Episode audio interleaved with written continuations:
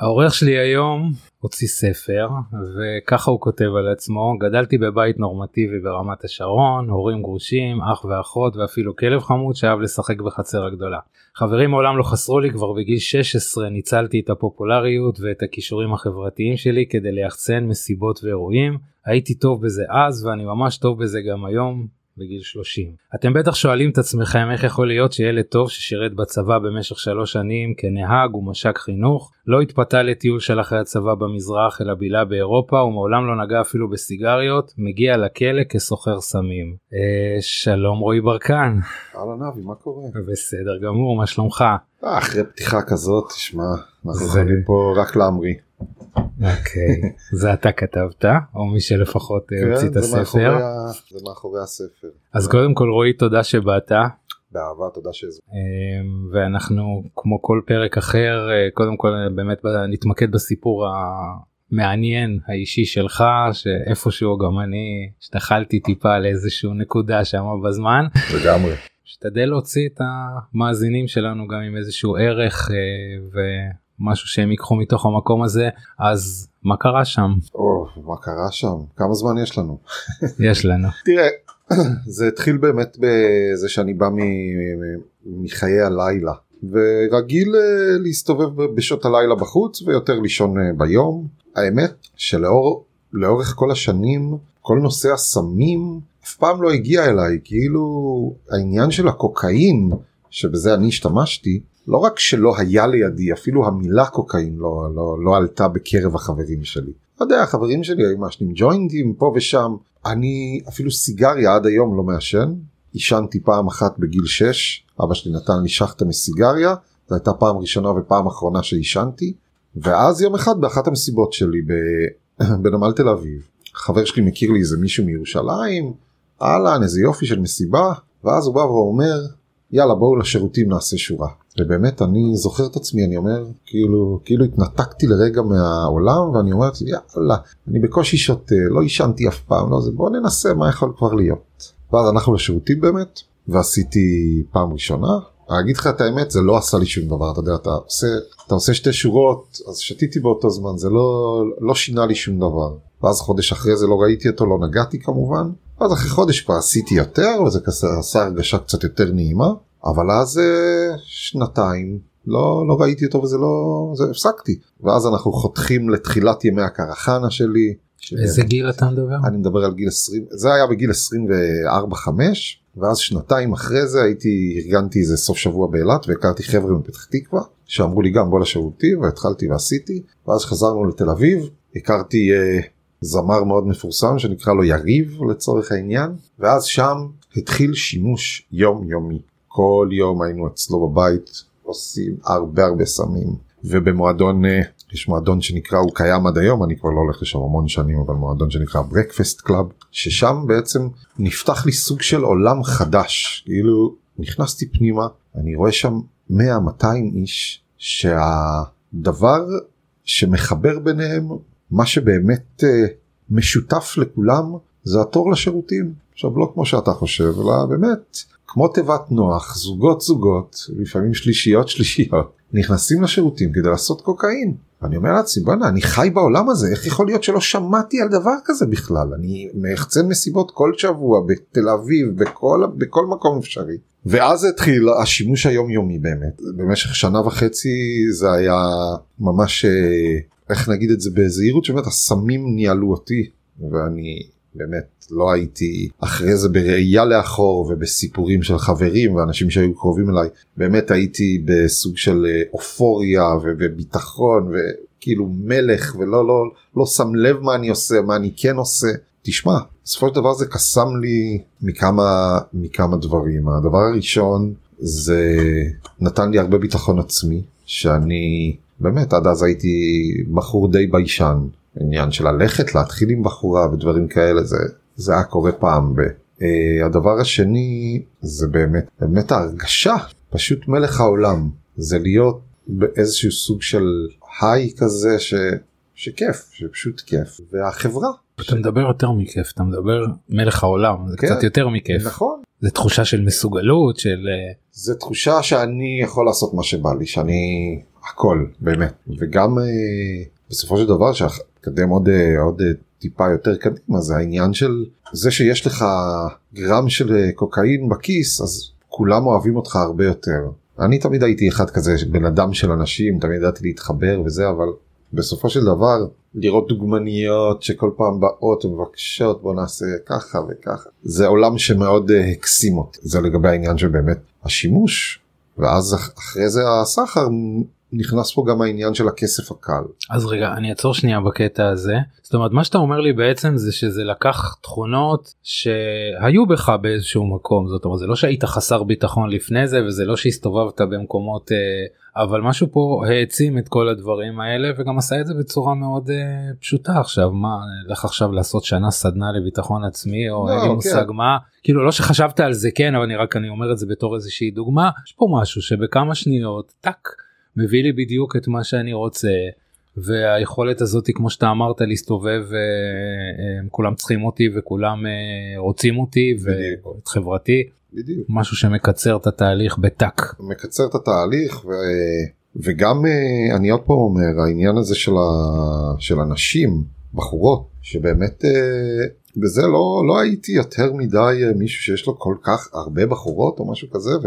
והדבר הזה גרם לזה להיות בעוצמה הרבה יותר גבוהה וגם כמו שאמרתי לך העניין של החברה הזאת של אנשים מה... מהתעשיית הקולנוע והמשחק והדוגמנות זה משהו שמאוד קרץ לי ומאוד אהבתי את זה להיות בחברתם. אה, זהו זה זה מה שזה זה האפקט הראשוני שזה שזה נתן וזה זה עשה לי אני הייתי באמת בכיף גדול. אה, כמובן שאתה תמשיך אה, גם לקרוא את הספר וגם אני אמשיך עוד לספר לך על, על הדברים שזה גרם אחרי זה מעבר לשימוש לאן זה הוביל שזה אין ספק שבעקבות השימוש אתה מתחיל אה, גם לא לחשוב אה, צלול ומגיע למקומות אה, נוראים של סחר. ועל זה באמת אין אני מאוד מאוד מתבייש על הדבר הזה. אני מעבר לזה שגם עשיתי צרות גדולות מאוד למשפחה שלי להורים שלי זה משהו שהוא כתם שלצערי ילווה אותי כל החיים מלווה אותי כל החיים אבל תודה לאל באמת בשנים האחרונות כבר uh, בדרך אחרת חדשה וטובה. אז, אז התחלת להגיד שזה הגיע בשלב מסוים לסחר כן. והסיבה הייתה בעצם כסף קל? זה אחת מהסיבות שגם אה, שאר הסיבות שאמרתי על השימוש מתווספים לעניין של, ה... של הסחר. כן, יום אחד אני נמצא במועדון ומזמין לי איזה גרם ואיזה חבר אומר לי וואלה ברקן אם אתה מזמין לעצמך בוא תזמין לי גם קח 500 שקל ותזמין לי. וזה על 400 שקל. אז אני אומר בוא עשיתי 100 שקל 100 שקל, 100 שקל בדקה. ואז ואז זה, זה המשיך לזה שזה זה, זה, לעוד חמישה חברים לעוד שמונה לעוד תשעה וחלק מהעניין זה בסופו של דבר אה, באמת הייתי מטומטם ומכרתי לכל מי שבא וביקש. והסיפור הוא שבאמת אה, אחד מהאנשים שמכרתי להם בסופו של דבר זה היה אה, סוכן משטרתי. לצערי עוד פעם אבא שלי זיכרונו לברכה אחד הדברים החזקים שהוא uh, לימד אותי. אני אגיד רק למי שלא יודע שאבא שלך זיכרונו לברכה זה יהודה ברקן yeah. אה, אחד מגדולי השחקנים פה בארץ. אז אחד הדברים שהוא לימד אותי זה לברך על הרע בדיוק כמו שאתה מברך על הטוב ובנושא שלי גם כשזה היה סטירת לחי מאוד חזקה בשביל אבא שלי אבל תמיד הוא בא והסתכל על הצד ה... על הצד ה... על החצי כוס המלאה ואמר שטוב שתפסו אותי מתי שתפסו אותי כי לך תדע אם זה היה קורה שנה אחרי לאן הייתי מגיע להביא מזוודה עם קילה מקולומביה לא משנה כל, כל, כל מיני דברים חמורים פי פי 20 ממה שעשית אז אז אני באמת הייתי כמו שאמרתי לך ההרגשה הזאת שמותר לך לעשות הכל ולהסתובב בברקפסט ולמכור לכל מי שרוצה. אה, זה תחושה שמגיעה בגלל uh, השימוש היומיומי של שאתה שם זין על כולם סליחה שלא אכפת לך אתה הייתי אשכרה השריף של הברקפסט הייתי יכול לעשות שם מה שאני רוצה. ואז באמת איזה, איזה בחור הגיע אליי ואמר לי תשמע אני חבר של רני חבר שלך מארצות הברית. עכשיו אנחנו מדברים על 2005 לא היה וואטסאפים שאני יכול לשלוח לברר עם רני כן, לברר. כן. אז אני זוכר ניסיתי להתקשר אליו פעם אחת הוא לא ענה הוא בחול. ואז אמרתי יאללה נמכור לו מה כבר יכול להיות ואז היה יום אחרי זה הייתי בעוד מועדון והוא רצה לקנות ממני עוד שני גרם. אני זוכר היה יום עם גשם זלעפות חוץ באמת סופה. אני אומר לו טוב בוא תיכנס אני אמכור לך בוא תיכנס הוא אומר לי לא לא לא בוא תצא בוא תצא. וככה שהוא התווכח איתי ידעתי שיש בעיה וידעתי שכנראה שם אני אכלתי אותה מה שנקרא.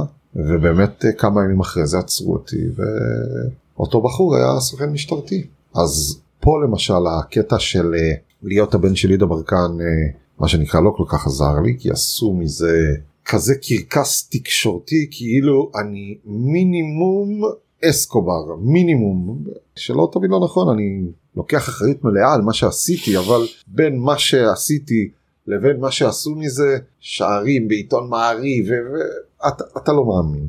וכמובן אם ניקח את ה... אם נלך קצת קדימה כשאתה זוכר אה, הייתי איתך קצת ברטורנו. אני אני הלכתי למוסד גמילה את האמת לא בגלל לא, לא בגללי לפחות בהתחלה. אני הלכתי לרטורנו כי אבא שלי אמר לי אין פה על מה לדבר ואם אני לא הולך לשם אני לא לא הוא לא ממשיך להיות איתי בקשר בכלל. וגם העורך דין שלי אמר שזה עדיף לתיק ללכת ולסיים לסיים את הטיפול ואז לא להיכנס לכלא. זאת אומרת אני אגיד אנחנו מדברים ואנחנו מכירים אחד את השני ולפחות באירוע הזה אני שותף קצת אבל בעצם זאת אומרת מה, מאותו מעצר כמו שאתה אומר שבעצם אה, עשו שם ניפוח מאוד מאוד גדול של הסיפור הזה אני זוכר אפילו איזה כתבה של אה, אולי בוקינאי זה היה שהוא אמר שכל פעם שאין למשטרה אה, הם הולכים אז הם הולכים לחפש משהו מאוד פשוט כאילו ואז אה, איפשהו אתה נתפסת שם ואז זה מביא לעיתונים והנה עשינו פה וואחד סיפור גדול ואתה חטפת מזה לצערך. ואז הגעת בעצם לטיפול בתוך קהילה טיפולית שזה אומר טיפול של משהו כמו חצי שנה תהליך של חצי שנה במקום סגור למי שלא יודע ופחות מכיר את, ה, את העניין הזה.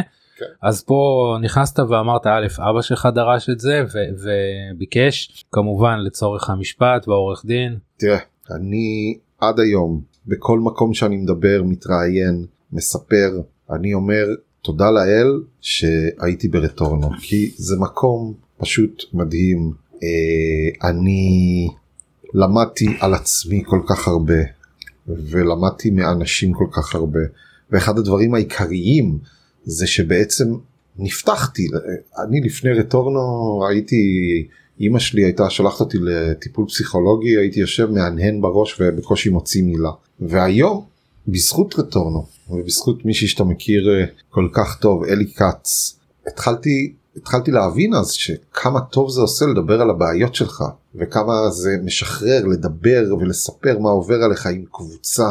ורטורנו אמנם אני עוד פעם ללכת לשם במצב שאני הייתי תחת צו בית משפט זה לא משהו שאני ממליץ עדיף שתהיו ילדים טובים. אבל גם עם הרב אקשטיין לפני כמה חודשים דיברתי על העניין של אם היו עושים מסלול של שלושה ימים כזה ברטורנו אין בן אדם שלא צריך את הדבר הזה כי זה נותן לך כל כך הרבה זה דבר שאני אומר תודה לאל שהייתי ברטורנו ובאמת אה, זה מקום מופלא לדעתי אז אני לצערי גם אחרי שהייתי ברטורנו וסיימתי את הטיפול וקיבלתי חוות דעת מקצינת מבחן חיובית ומהעובדות הסוציאליות מ- מרטורנו השופטת חשבה שאני הייתי בקייטנה ועדיין שלחה אותי לעשרה חודשים ב- בפועל. כן, אני זוכר את אבל אה, אבל ללא ספק קודם כל אני תמיד שאלו אותי את העניין הזה מה איך אתה מסביר את זה שהידרדרת? מה אולי בחינוך ואולי אני גדלתי בבית כל כך אוהב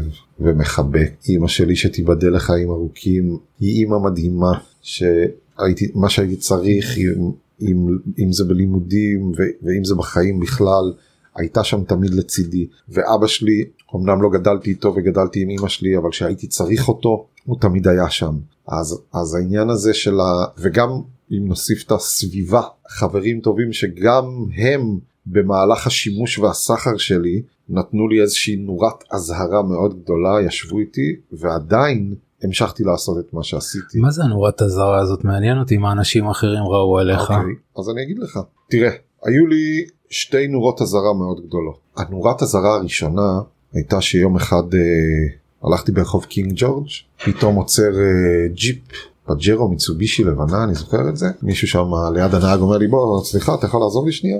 באתי תוך שנייה טק טק טק יוצאים ארבעה בלשים מחפשים לי בכיסים וופ מעלים אותי ל- לרכב. הולכים לעשות חיפוש אצלי בבית לסמים מביאים אותי לתחנת אה, ימ"ר תל אביב ויושב שם חוקר שואל שאלות אני כמובן מכחיש ואז הוא אמר לי תשמע ברקן קח בחשבון אנחנו עליך אתה עוד תעשה את הטעות שלך ואתה תחזור לפה. אמרתי לו טוב אם אתה אומר זה הייתה הנורת, הזרה הראשונה ובאמת זה היה בשבילי זעזוע נוראי ושבוע אחרי זה הסתגרתי בבית ו- ולא יצאתי אבל כמו שברוב המקרים הז- הזיכרון שלנו יש לנו זיכרון אה, מאוד uh, חלש בדברים האלה ואז חזרתי ל- לסחור. והנורת הזרה השנייה החברים הכי טובים שלי מכיתה א' שניים מהם חיו בארצות הברית. ויום אחד הם חזרו אה, הם, הם באו לביקור הזמינו אותי לאיזה ארוחה ארוחת צהריים והתחילו לדבר איתי אמרו לי תשמע אם אלינו בניו יורק הגיע לזה אם הגיע אלינו שאתה סוחר סמים אז מן הסתם המשטרה בישראל כבר לגמרי מזמן יודעת. בהתחלה כמובן הכחשתי ואמרתי מה אתם מדברים ולא זה ואז נכנעתי ואמרתי אתם צודקים אתם צודקים ואני אפסיק לעשות. וזה לא זה לא קרה. אה, והמשכתי וההמשך אה, לצערי אה, לצערי ידוע. הפיתוי הוא גדול מדי? כאילו למה הפיתוי אומרת- גדול מדי. אמרתי לך הכסף הקל והמחרות מעמד והמעמד וזה שאחרי זה הבנתי גם את העניין שבאמת אתה יודע ברטורנו דיברנו על העניין הזה ש, שבאמת הבנתי הבנתי שאנשים גם אוהבים אותי בלי שיהיה לי גרם בכיס אבל אז לא אז אז זה נראה לי קצת אחרת שאוהבים אותי יותר בגלל זה. אה, מכל, ה, מכל הסיבות האלה זה מכל הסיבות האלה זה היה קשה קשה כבר להיפרד מה, מהסגנון חיים הזה. קשה מאוד. מעניין מעניין אני הרבה פעמים אומר שכאילו זאת התפיסה שלי שהרבה פעמים החומר אני עוד פעם לא מדבר כרגע על, על סחר אלא אפילו על התמכרות. זה לא החומר בעצמו אלא הרבה פעמים דברים שהוא מביא איתו שהם כאילו לא קשורים אליו זאת אומרת אנשים מעשנים למשל בנגים וקשה להם להיפרד מזה כי זה איפשהו מתחבר נגיד לשייכות חברתית אוקיי יש מעגל וכולם עכשיו אה, ופה אתה מדבר על, על, אה, על בעצם המקום הזה שזה אפילו אפשר להגיד כאילו הקוקאין הזה העניק לך אהבה. זאת אומרת הנה התחושה הזאת שאני רצוי שאני אהוב שרוצים אותי רוצים להיות בחברתי גם עוד פעם גם אם זה היה שם קודם זה נתן לזה איזה בוסט לגמרי. בשניות כאילו בוסט אה, אה, לגמרי, לגמרי, לגמרי. ואז לך תיפרד מזה עכשיו כן וגם וגם באמת קוקאין זה סם מאוד חברתי זה אני יכול להגיד לך זה אני תמיד היה לי קו אדום אני בחיים לא הייתי עושה קוקאין לבד אין אין דבר כזה אז אתה יודע אנחנו. אפילו מעמדי זאת אומרת אה, אני אומר החברה עשינו את זה תמיד אני כל אתה יודע כל יום הייתי יוצא אני גם ככה כל יום הייתי עושה מסיבות ודברים כאלה בגלל זה זה התלבש גם מאוד כמו כפפה ליד. אז כל פעם שהיינו אה, נפגשים אז ברור היינו מביאים ועושים כולנו ביחד. כן קוקאין זה סם מאוד חברתי אני תמיד גם ב... לא, אני אומר אפילו אפילו מבחינת המעמד שהוא נותן זאת אומרת כי יש סמים אחרים שאתה אומר אוקיי זה שייך לאנשים כאלה נכון. וכאלה ברחוב הזה והזה נכון פה יש משהו שהוא הוא ה... ללא ספק קוקאין זה היה בא לי להגיד כמו טניס הספורט הלבן כאילו ה... כן זה מעמד של זה- אנשים כן. מסוג מסוים אין ספק שצריך גם הרבה כסף כדי להשיג אותו נכון זה גם עניין שהוא הוא מאוד יקר לעומת אה, אתה יודע, דברים סמים אחרים, סמים כן. אחרים. אני שוב פעם אומר העניין הזה יכול להידרדר כל כך מהר ואני אומר תמיד אה, בהרצאות שלי שלנסות למצוא את, ה, את נורות האזהרה של אימא שיש לו שיש לה ילד או משהו כזה ו- ואתה יודע היה לי לפני איזה כמה חודשים אה, סיפור שדרך חבר שלי איזה אימא התקשרה אליי ואומרת תשמע בן שלי משתמש ואני לא יודעת מה לעשות והתנתקנו ממנו ואמרתי לה קודם כל אני בכלל לא ממליץ את העניין הזה של לנתק את, את הילד מדהים. אני חושב שזה צודק אני חושב שזה דבר נוראי ואז היא אומרת לי כן אנחנו כבר לא יודעים מה לעשות ואנחנו רוצים לשלוח אותה למוסד גמילה וזה. ואז שאלתי אותה אני זוכר ששאלתי אותה מה הוא לא עובד הוא לא זה מה? לא, הוא עובד ומתפקד מצוין והעסק עובד טוב. אז אמרתי לה תקשיבי הסיכוי זה אומר שהוא עדיין לא הגיע לתחתית מה שנקרא כמו שאתם לימדתם לימדתם אותי ב, ברטורנו. בן אדם עד שהוא לא מגיע למטה למטה למטה למטה בחיים מיוזמתו וזה אני לא יודע אם זה הדעה שלך אבל בטח ובטח שלי בחיים מיוזמתו לא ילך למוסד גמילה עם משמעת נוקשה ולוח זמנים מטורף ודברים כאלה. ו- אבל תודה לאל לפני איזה חודש היא סיפרה לי תפס הוא מה שנקרא השתכנע והלך ל, למוסד מילה וזה כיף זה כיף לשמוע. בזכות ההרצאה שלי אני אה, מציל מה שנקרא ילד אחד או מישהו אחד מהדבר הזה אני אני עשיתי את שלי. באמת עשיתי את שלי. והיום אתה יודע מה אבי? זה לא כמו שהיה זה לא כמו שהיה ב... כשאני הייתי יותר צעיר וגם לא הייתי ממש צעיר כי אנחנו מדברים על 2005 אז זה 17 שנה אני הייתי ברטורנו הייתי בן 28 היום הילדים מתחילים כבר בגיל 14 לעשות סמים וזה דבר שהוא לא נתפס באמת לא נתפס מבחינתי אבל אני תמיד אומר לשים לב לנורות אזהרה איך הילד נראה מה הוא עושה לדבר איתו ואתה יודע עוד טיפול מקצועי או מספיק שחברים טובים יתפסו אותו לשיחה. או לפחות הוא יודע שיש לו למי לבוא כשהמצב יהיה לא טוב זאת בדיוק. אומרת גם אם זה כרגע ויש מצבים אני מכיר את זה מצד משפחות שהם אני עוד פעם היום אני, אני פחות חושב ממה שאתה אמרת לגבי זה שבן אדם צריך להגיע לאיזושהי תחתית אבל זה זה פחות uh, לפרק הזה. יש עוד פרק שתחכו חבר'ה יהיה גם את הפרק הבא. אז זה מצד אחד והרבה פעמים משפחות הן מאוד חסרות אונים באמת כי כי לך תסביר למישהו uh, זאת אומרת אני ברור לי שאתה באותה תקופה לא היית מסוגל להסביר למישהו מה אתה מקבל מהקוקאין ולמה זה כל כך משתלם לקחת את הריזיקה הזאתי שאולי תעצור על ידך בילוש באיזשהו מקום ותתפוס אותך. זה היה כל כך עצום שעוד פעם בעיני אנשים אחרים זה היה נראה תגיד מה אתה עושה לעצמך? אבל בעיניך היית על גג העולם באותו רגע. אבל מצד שני עצם זה שהוא יודע שיש לו משפחה תומכת חמה אוהבת לידו וכשהוא ירגיש שמשהו לא בסדר אז יהיה לו אה, דבר ראשון למי לפנות זה כבר יוצר אה, איזשהו אה, דבר מעולה אתה יכול לתמצת את זה במשפט אה, מהכלא מהקהילה הטיפולית משניהם ביחד איזה מתנה קיבלת אם אפשר להגיד את זה ככה. אז אז עוד פעם אמרתי לך מרטורנו קיבלתי את המתנה הכי גדולה זה העניין של להאמין בטיפול עד אז לא האמנתי לדעת לדבר על הבעיות שלך מהכלא לא למדתי הרבה, הרבה דברים אה, בוא נגיד הייתי בהתחלה הייתי במעצר חודש באבו כביר למדתי שטוב ל... טוב להתחבר שם לאנשים הכי חזקים. לא לא לא מבחינת למידה אנחנו עוברים איזושהי חוויה אולי אתה יכול להגיד לי של כלום וזה בסדר כאילו אה, אבל משהו בחוויה הכללית הזאת של מאותו רגע שאתה נתפס ועד ה... אז הכי הכי קלישאתי מבחינתי זה באמת הכי קלישאתי שבאמת אין מחיר לחופש הכי קלישאתי וכל כך הכי נכון. אני יכול להגיד לך אני אחזור טיפה למה שאמרת קודם העניין הזה שלא הקשבתי לאף אחד ולא חשבתי על שום דבר אבל אני יכול להגיד לך שאני הרבה פעמים חשבתי לעצמי מה מה, מה יקרה אם יתפסו אותי. אתה יודע, הרבה פעמים חשבתי על זה ואמרתי אה, וואלה אני בן אדם נורמטיבי לא קרה איתי שום דבר. אז אני אקבל עבירה ראשונה אני אקבל מכה על היד ייתנו לי איזה שהוא מעצר בית וזה ייגמר. אני בכלל לא הבנתי את אה, גודל הדבר החמור הזה שעשיתי הסחר בסמים לא לא הבנתי עד כמה זה חמור. זה האמת? ואני חושב שגם לא רציתי להבין אתה יודע מה שחושבים על זה? כי אם הייתי טיפה שואל אנשים מתעניין קורא הייתי הייתי רואה מה זה מה מה יכול לקרות ולא לא רציתי. וקיבלתי את הנורת אזהרה האלה ולא עניין אותי בסוף. בסוף היה קח איזה מילה מה... מהמוסד מילה ניעור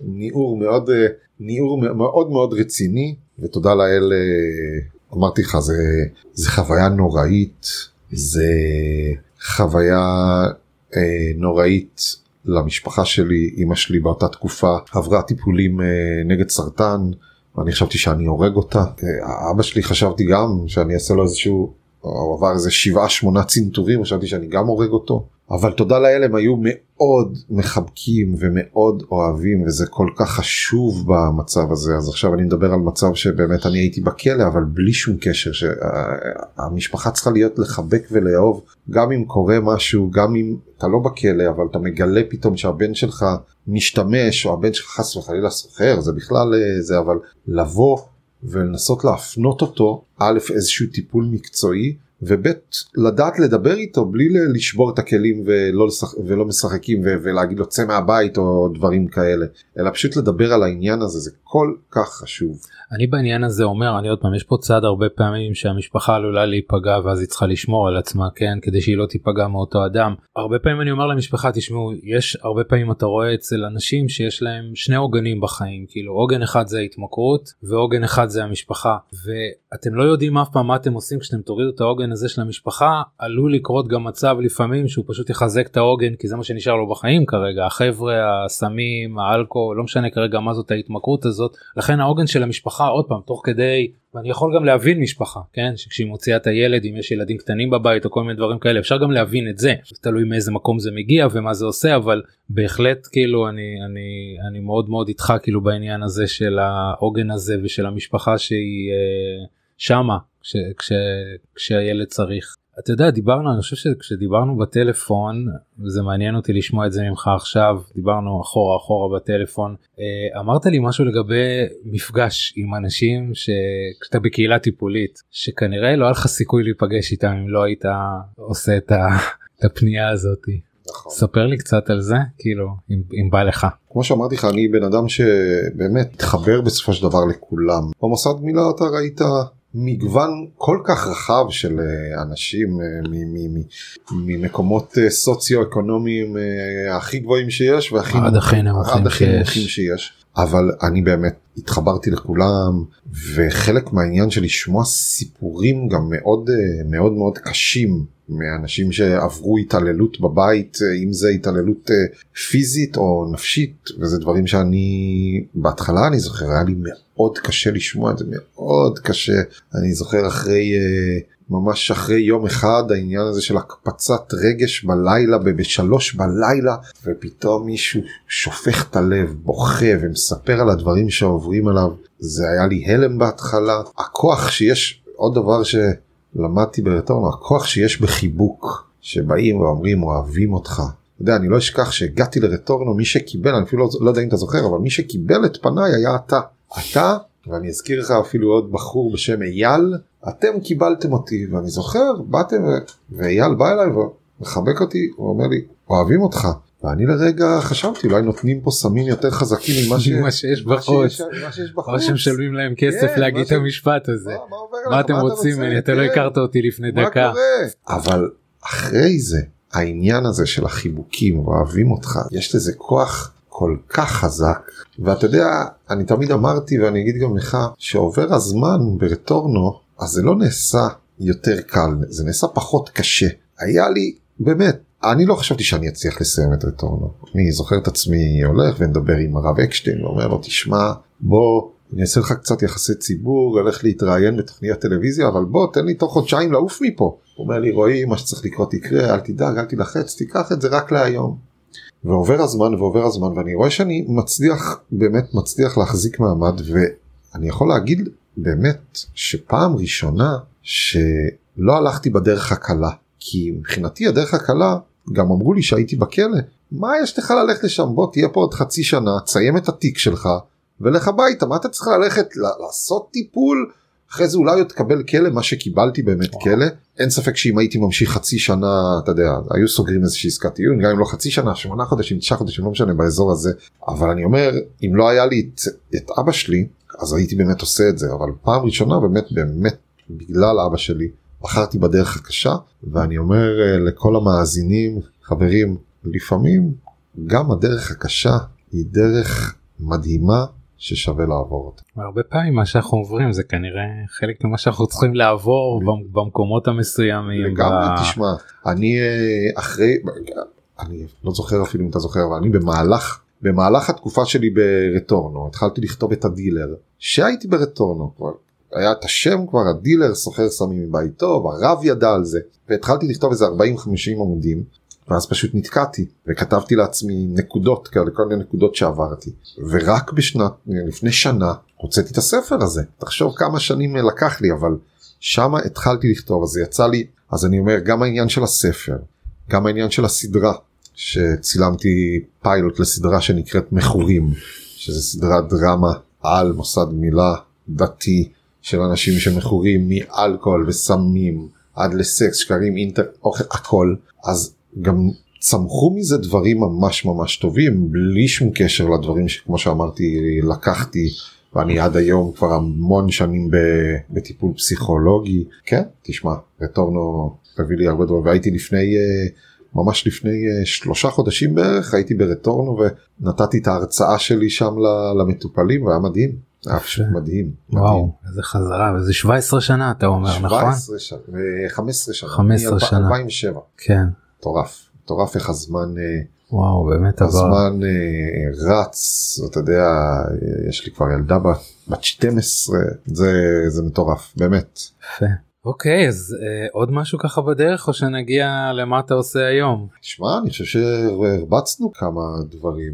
לא, בהחלט. תראה, אני חושב שהעניין, אה, אם נחזור שנייה למוסד גמילה, קודם כל זה דבר נורא קשה ללכת אליו מרצונך. אני חושב, אני לא יודע, אתה מבין בזה יותר ממני, אבל אני חושב שהאחוז של אנשים שבאים על דעת עצמה ולא דרך בית משפט, דרך, למקומות כאלה זה באמת כן. אתה מדבר איתי על המקומות הכי קיצוניים שיש כאילו לא הכי כי יש יותר קיצוניים לא, מרטורנו גם, אבל גם, ל, גם למוסד מילה, גם המשפחה דוחפת לפעמים, זה לא צריך להיות רק דרך הכלא. כן לא אני אז חושב אני שמישהו- אומר אני חושב אני אומר- שמישהו על דעת עצמו, האחוז הוא מאוד מאוד קטן, מישהו שאומר, אני חייב טיפול ואני הולך. תראה, אני חושב שבהרבה סוגים של טיפולים יש משהו אני חושב עדיין בהתמכרויות שעדיין יש איזה סוג של תיוג זאת אומרת הרבה יותר קל להגיד אני דיכאוני או אני חרדתי או כל מיני. דברים כאלה וללכת לטיפול זה לא חייב להיות כדור זה גם יכול להיות טיפול. יש משהו בתיוג אתה אתה לא חושב שדיכאוני הוא בן אדם רע כן. אבל אתה הרבה אנשים עדיין חושבים אני אני בדיוק ב- באחד הפודקאסטים הקוד אחד הפרקים הקודמים ש- שהקלטתי ישבתי עם מישהו ואמר תגיד אנשים נותנים לך עדויות וזה. אמרתי אנשים נותנים לי עדויות אבל נותנים לי בעילום שם כאילו אנשים מעדיפים להישאר אנונימיים. אמרתי לו תשמע אם מישהו עכשיו יפרסם סיפור עליי בפייסבוק שגמלתי אותו מ... או שעזרתי לו להתגבר על בעיה של הימורים הוא לא ימצא עבודה גם חמש שנים קדימה עכשיו. מי ייקח מהמר לשעבר כאילו ל... ל... לעבודה? נכון. יש עדיין תיוג. אז זה, זה דבר אחד. הרבה פעמים גם בבעיות אחרות הרבה פעמים המשפחה רואה או אנשים מסביב רואים את הבעיה הרבה לפני שאנחנו רואים אותה כי זה עדיין כאילו עבורנו כיף שמה. טוב שמה זה פתרון לדברים מסוימים. אז זה נכון אתה צודק וכשאתה מדבר על המקומות האלה זה באמת יותר קשה. לאט לאט יותר ויותר כן אנשים מגיעים כאשר עוד פעם תמיד זה כאשר זה מתחיל גם להוות איזה בעיה אף אחד לא יגיד גם כשאנשים אומרים לי תשמע אני מעשן אה, וויד כאילו כן. למה באת אליי כאילו כי אני מעשן הרבה מה זה מעשן הרבה אני מעשן כל היום מה הבעיה בזה כאילו תסביר לי מה הבעיה. זאת אומרת אף אחד לא יגיע לזה כי הוא מעשן המון כאילו הוא, הוא, הוא זה כי הבריאות שלו נפגעה כי זה עולה לו המון כסף בחודש כי אתה. מתחיל להרגיש את זה כי אשתו אומרת עכשיו או זה או אני או הגראס אתה אתה מרגיש את זה אז אתה מתחיל בעצם לעכל שיש פה איזושהי בעיה. אצלך זה היה אה, אה, שני שוטרים או לא יודע כמה כן. עם אזיקים אבל אבל אצל מישהו אחר זה בעיות אחרות כאילו שיצרו בעצם מבהירים לו שיש פה בעיה ואי אפשר להמשיך עם זה לעולם וכמובן אתה יודע יש כל מיני זה באמת מורכב ככה אה, מהמון לא, גם רבדים. שיטות- יש כמו השיטה שאתה מטפל בה יש גם שיטות אחרות היום וגם יש דברים אחרים היום נגיד גם גם מוסד גמילה אז אתה יודע יש את היום את מה שנקרא מקומות VIP האלה שאומנם אתה צריך אה, כיס אה, עם הרבה, הרבה כסף, כסף. עם הרבה כסף אבל נגיד פעם לא היה את האופציה הזאת בכלל. בארץ, בארץ כן, כן. ואני חושב שזה נתן אה, זה נתן מענה להרבה מאוד אנשים שלא היו שלא היו בחיים אה, חושבים נכון. על דעת עצמם ללכת לחצי שנה שהיום אני חושב כבר טיפול זה תשעה חודשים אבל אה, אני לא יודע עוד פעם זה אתה יודע זה סוגים של טיפול אני פחות רוצה כן. להרחיב על זה אז- פה כי אנשים פחות מבינים על מה אנחנו מדברים אבל באמת יש אתה יודע יש את האפשרויות שהן עוד בשלבים הראשוניים שהן קשורות ל-NLP כמו שאני עושה כן. או כל מיני דברים אחרים שזה באמת לא דורש מבן אדם להתנתק עכשיו לחודש חודשיים או, נכון, או כן. תשעה חודשים נכון. אז זה באמת אפשרי אה, זה חלק מ- מהפודקאסט הזה המטרה שלו זה באמת לגרום לאנשים לבוא כשזה עוד בסדר כשהכל עוד בסדר הלוואי מה אתה עושה היום? ספר אז קצת. היום אני עושה הרצאה שנקראת אה, ילד גנוב גם לחיילים וגם בסלון בבתים הייתי לפני שבועיים בכרמיאל בסלון של חבר'ה שפעם בחודש עושים אה, מביאים מישהו אה, מישהו להרצאה והיה פשוט מדהים ותגובות באמת מדהימות. על מה ההרצאה? ההרצאה היא בעצם על החיים שלי. רוב ההרצאה זה את כל הסיפור של אה, כל הסיפור את כל הבלגן הסקס סמים ורוקנרול וה, והכלא והמוסד ובין לבין סיפור אהבה מאוד גדול עם אימא של אה, הבת שלי שאנחנו אמנם כבר לא ביחד אבל היה שם סיפור אהבה מאוד גדול. ומה קרה קצת אחרי זה ומה קורה ב- בימים אנו. ועכשיו אני גם אה, את הספר אתה יודע בינתיים אפשר להשיג דרך אה, אפשר להיכנס אליי לפייסבוק אז אני אגיד. באמת שלספר קוראים אה, הדילר סוחר סמים מבית טוב. סוחר סמים מבית טוב אני לא אשכח שאני שמעתי מישהו מראיין אותך לא יודע אפילו להגיד את השם והוא לא כל כך הצליח להבין מה ילד מרמת השרון נוגע בסמים אז אני חושב שאנחנו בעולם אחר היום אנשים יודעים שזה כן, חוצה. גבולות ומגדרים והכל וגם יש אה, עכשיו כל מיני הופעות מחווה מה שנקרא הצדעה לאבא שלי שאני מארגן בכל הארץ עשיתי בנתניה ועכשיו הולך להיות בעזרת השם ברמת השרון וסרט דוקו מאוד גדול שעושים אה, שיהיה בהוט וביס אה, והסדרה מכורים שאבי כמו שלימדתי אותך בעזרת השם יהיה- תצא. וזהו יש הרבה פרויקטים אה, וואו. מעניינים בדרך איפה אז קודם כל אמרת מי שרוצה לקנות את הספר אה, באינסטגרם שלי או בפייסבוק אפשר להגיע רועי ברקן. אוקיי אז רועי ברקן בפייסבוק באינסטגרם אה, הספר לפחות אני אסיים לקרוא אותו כמובן אבל מומלץ עד מאוד לפחות עד החלק הבא שלנו אבי לך יהיה לך. רועי תודה תודה לך. כיף שבאת להתארח שבאת להיות פה אז אני אגיד שקודם כל אני אגיד תודה סמסונג נקסט זרוע השקעות של חברת סמסונג ולפודקסייה הבית ל לעסקים אה, על זה שבזכותם בעצם כל הדבר היפה הזה קורה. אני שמח ככה להגיד לכם תודה קודם כל שאתם פה לאורך כל הפרקים האלה והקשבתם עד לרגע הזה אם נשארתם אז מגיע לכם תודה על ההשקעה. אתם יכולים לפנות אליי להתייעצות אה, כל מה שיש לכם ככה הערות בעין באלף מחמאות אני מאוד אוהב אם הפרק מצא חן בעיניכם אז תגידו תפיצו את זה תירשמו אה, תדרגו נתראה בפרק הבא.